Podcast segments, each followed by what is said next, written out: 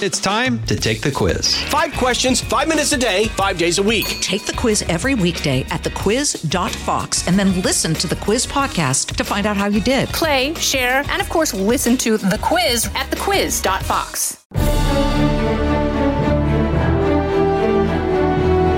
Fox News Podcasts presents the Bret Baier Podcast. Common Ground. There are a number of senators on the Republican side that continue to want to find common ground. We emphasize the conflict and, and controversy sells, and I think that's a problem because most Americans look at Washington and see something that's broken. Why don't we look for ways that we celebrate what this country is capable of doing? It's amazing what you can do when you get off social media and you start talking and communicating with one another because there is common ground. With Fox News chief political anchor Bret Baier.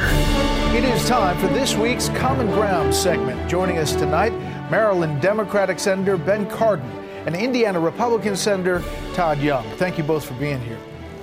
Wanted to start with uh, obviously the news of the day and the concern about the banks, the Silicon Valley Bank, the Signature Bank, and where this goes from here. Senator Cardin, first to you. What do you say to people who look at this and say, maybe the government is is backing up all of these deposits, and it's a little risky to do it that that way. How, how do you see that? Well, Bret, first of all, it's good to be with you, and it's good to be with Senator Young. I think our major concern is to make sure that taxpayers are protected, and our understanding is that this will be at no taxpayer cost. Any cost will be borne by the banking community.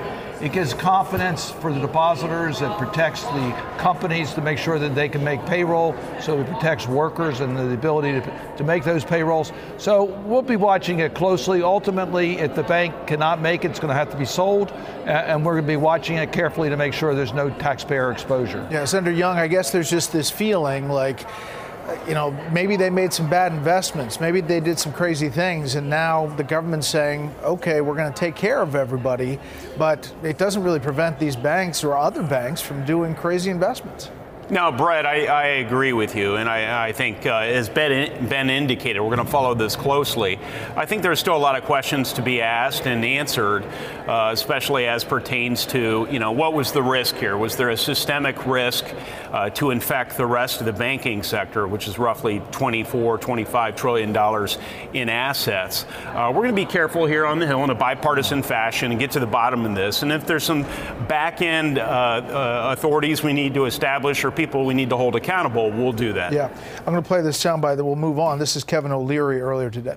That was not the Fed's fault. That was not regulatory issues. It was just plain, straight idiot management underneath an incompetent board. I think the unintended consequences of creating a nationalized no risk banking system is starting to sink in in the last 24 hours, and this debate is going to rage and undoubtedly become a political issue. Uh, only one board member, apparently, of that uh, Silicon Valley Bank uh, board had experience in banking.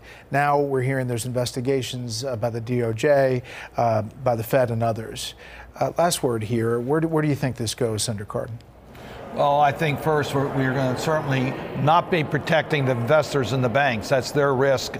And quite frankly, I think we need to look forward as to what type of changes we need to make to make sure that those who invest in banks, it's their risk. They have to make the right judgments, and the taxpayers aren't going to bail them out. And Senator Young?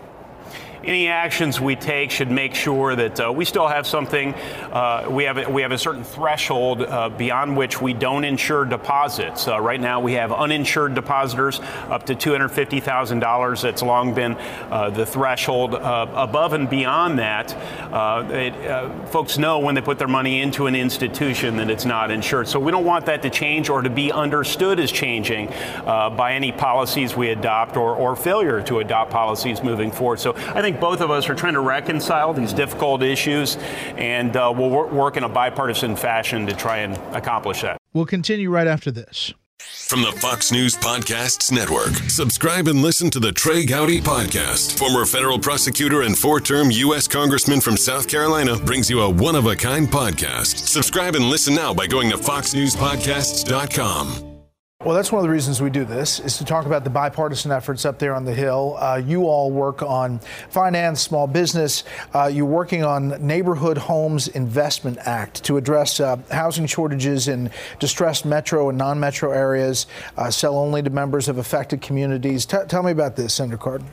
Well, this is really to strengthen neighborhoods. Uh, what it does is it covers the appraisal gap. There's be a tax credit between the, the, difference in cost in rehabbing or purchasing a home in a community and the sales price. That allows us to stabilize communities, allows individuals to be homeowners, which does deal also with the wealth gap in America. It's really a win-win situation and helps us with the housing stock for, for affordable housing in America. Senator Young, I mean, these are not things that get all the headlines. Either is the teaming up on the federal excise tax repeal for heavy trucks and trailers. You guys are working on that too. But but these are bipartisan things that are that are happening.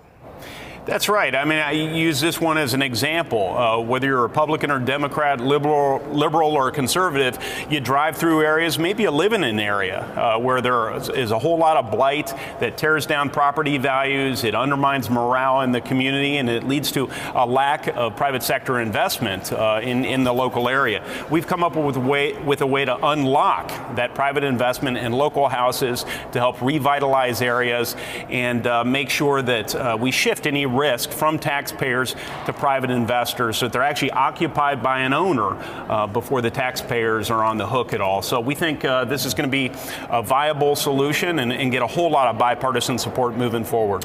Well, you guys do work bipartisan uh, on a number of different things, but Senator Cardin, 39 years ago this month, the Colts left Baltimore yeah. for Indianapolis.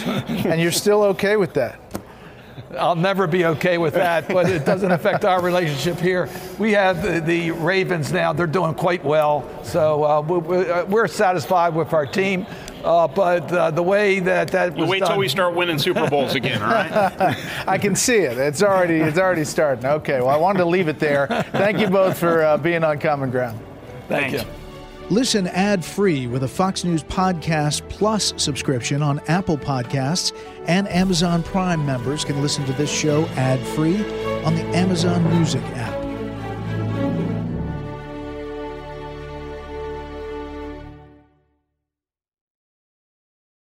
This is Jimmy Failla, inviting you to join me for Fox Across America, where we'll discuss every single one of the Democrats' dumb ideas. Just kidding. It's only a three hour show. Listen live at noon Eastern or get the podcast at foxacrossamerica.com.